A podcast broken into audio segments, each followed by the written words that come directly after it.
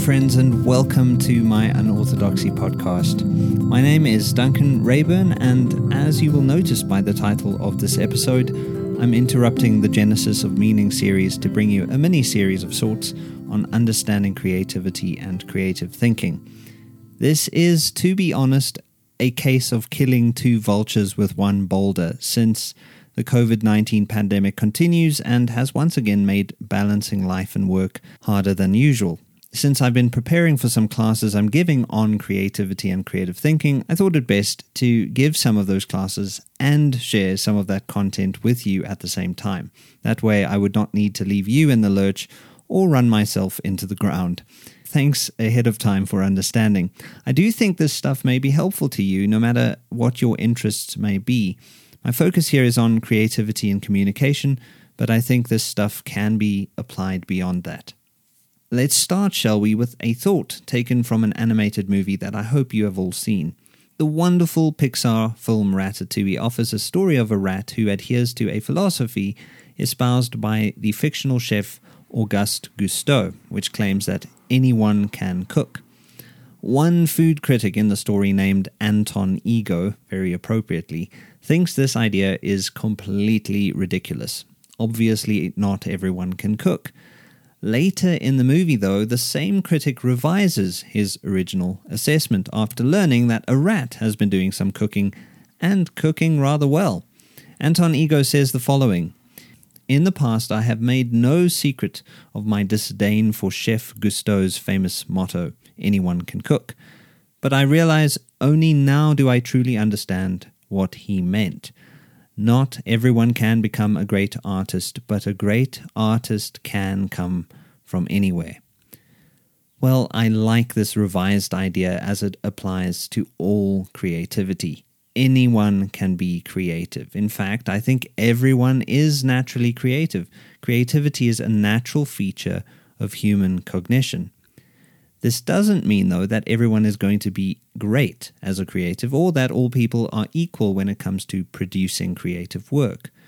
Rather, it means that creativity is a capacity that can be nurtured and developed. Hopefully, those who have the capacity to improve their creative abilities do, while those who have the capacity to genuinely excel also do. Well, here I want to present some ideas around understanding creativity. I think everyone who is interested in communicating using creative means, verbal, visual, musical, and so on, should take the trouble to understand the nature of creativity because doing so can be a helpful foundation for actually developing creativity. So, for starters, I simply want to answer the question of what creativity is about. Answering this question opens a way for understanding why we ought to bother with creativity in the first place. Well, here is a very simple observation about what we might call the opposite of creativity, namely the idea of a cliche. A cliche is just a thought that is overused and it betrays a lack of original consideration. Why do cliches arise? Well, part of the answer is found in how we learn. At first, before we have attempted to do anything, we are typically unconsciously incompetent. In other words, we might be quite oblivious to the fact that we are, in fact, incompetent. We see this mostly in small children. A small child hammering away at a piano noisily thinks she is producing the most beautiful music, even though the grown ups in the room know that this display of cuteness is also a display of ignorance. Soon, though, unconscious incompetence gives way to conscious incompetence. At some point, the kid realizes that, wow, this sound is really not good. It is actually intolerable. She expresses to her parents the desire to then learn how to play that piano. As she progresses, conscious incompetence gives way to conscious competence.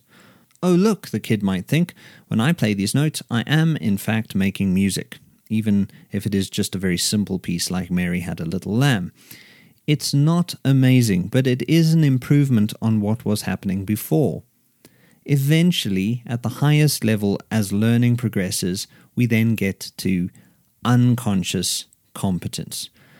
By this time, the mind has adapted itself so well to the skill of, in this case, playing the piano that amazing sounds can arise almost without the musician's awareness. There is a level of decision making at play, of course, but it is so rapid that it hardly feels to the expert like deciding is happening at all. The point is, as we learn, things get easier, and this has tremendous utility. It means, for instance, smoothly functioning in the world. It means doing tasks quickly and easily without a second thought. Most of life, for those of us who have grown up, is a matter of unconscious competence. As I go and buy groceries, for example, I don't have to learn how to drive to get there, or how to count money, or how to read food labels, or how to navigate that bizarrely overloaded visual world of inputs under bright lights. I don't have to learn how to be polite to the people around me in the supermarket either. At one point, I had to learn all of those things. We all did, I am assuming. Yet now it is all very easy. Buying groceries is a cinch. The mind adapts, and as it adapts, daily tasks become run of the mill, ordinary things.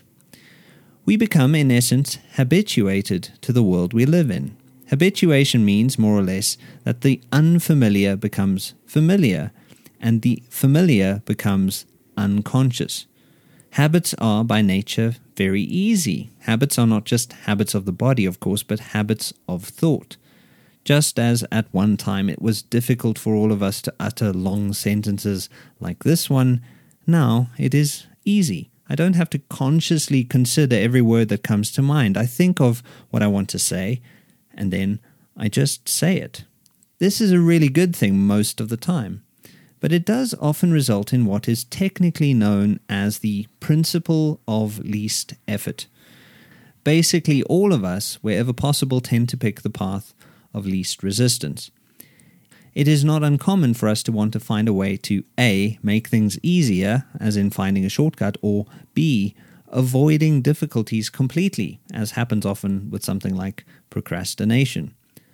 Conscious incompetence and conscious competence are both tricky. They require some effort. They are sandwiched between unconscious incompetence and unconscious competence. Thus, on the whole, we tend to opt for unconscious modes of thinking. Most of us are, most of the time, unconscious. That is a weird thing to think about. This is what cliches allow for. Cliches are commonplace heuristics, they are mental shortcuts that help us to avoid the troublesome task of thinking too intensely about things. Cliches allow us to trust our intuitions rather than conscious critical engagement. They allow us to roll with things. Daniel Kahneman talks about two modes of thinking in a famous book of his fast thinking and slow thinking. Fast thinking is intuitive and easy, slow thinking is, on the whole, unintuitive and difficult. Generally, we prefer fast thinking, despite the fact that it often lacks accuracy. The writer G.K. Chesterton explains that this preference for the intuitive is actually how we come to forget the very world we are living in. This is the great fall, Chesterton writes, the fall by which the fish forgets the sea, the ox forgets the meadow, the clerk forgets the city, every man forgets his environment, and in the fullest and most literal sense, forgets himself. As suggested so poetically by Chesterton here, the cliche amounts to emptying anything of meaning because it simply confirms our natural intuitions and prejudices, and so it causes us to overlook the nature and even the value of things. In a way, familiarity does breed contempt. To take the world for granted is almost as good as judging the world wrongly. So here's my theory I think we often feel the problem of the overly familiar. We feel, at least on some level, that it isn't right that we have gotten to the point of forgetting the very world we live in. We feel a deep need to recover the reality we have lost touch with by being too in touch with it. Unfortunately, since we become too accustomed to our habitual ways of seeing, we often resort to using cliches to try and access our worlds. On some level, this may convince us that we have access to the world. I'd allow that on some level this does allow us access to the world, but what cliches show us ultimately is what we already know and accept. As a result, they prevent us from the joy and the wonder of discovering a new angle on things, a new perspective that we haven't considered, a deep understanding hidden from us by the overly familiar. So, this is where creativity really comes in. We often feel a need to step beyond cliches, and so we look for some kind of novelty. This is why we watch series and movies and read novels and nonfiction, and why we are strangely attracted to what is interesting in the news and compelled to pay attention to what is controversial on social media. Hot takes and clickbait draw our attention more than cliches do. The new is what allows us the sensation of re engaging with the world. But let's pause here for a moment to consider the relationship between novelty and creativity. Most definitions of creativity have it that novelty is its primary function. This would certainly be a way to disrupt the unsurprising, the predictable, the stereotypical, the cliched, and the like, but it is by no means what creativity is fundamentally about. The obsession with mere novelty can become, I think, rather boring and uncreative. The critical theorist Boris Groys, in his book On the New, has this to say, and I think it's really helpful for understanding what creativity really is about. He says, Innovation does not consist in the emergence of something previously hidden, but in the fact that the value of something always already seen and known is revalued. The new is more valuable than the merely different. It lays claim to social significance and aspires to being the truth of its time. Every innovation results from a new interpretation, a new contextualization or decontextualization of a cultural attitude or act. This is very insightful. Creativity is not just about novelty, but about rediscovering and renewing meaning. What makes something creative is not just that it is appealing, but that it has a definite advantage over existing or accepted ideas, whether real or perceived. It deals with the problem in a way that helps us to reconceptualize it. Arguably, creativity without a problem to solve isn't really worthy of the name creativity. Creativity includes, as Groys suggests using a Nietzschean idea, a revaluation of values. In other words, it is about reassessing and reconsidering the value of things. This means including the familiar and even the cliched, but also renewing it. Creativity is an act of appreciation, it is an act of gratitude and not just an act of rebellion. A good example of this is found in Duchamp's famous ready made sculpture, which he called the Fountain. Yes, it does have overtones of rebellion, but it is not just about that. It is funny too, and it is not nearly as disrespectful as it may at first seem to be. As you will know, Duchamp cheekily placed a urinal he didn't make upside down in an art exhibition and then signed it with the name R. Mutt, so not his name. At every level, the work is a revaluation of values. What values are being thrown into question? Well, the nature of art, for starters, as well as the position of the artist as creator. The function of art exhibitions and galleries is also questioned, as well as the artistic characteristics of everyday objects. In many ways, nothing about what Duchamp put on display was new, and yet it generated a renewed perception. It was about renewal. Duchamp's fountain involves contention, questioning, challenging, and reframing. It addresses art not just at the level of an idea, but at the level of an entire values system, the entire values system around it.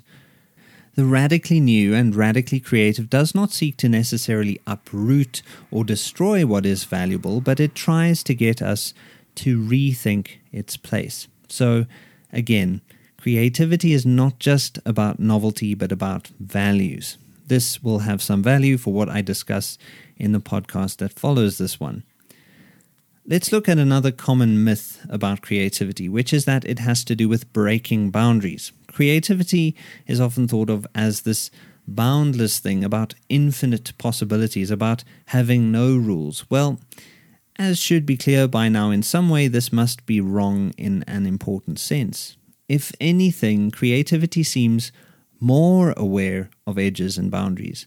It may change and challenge some of those boundaries, but it is not going to throw all of them out.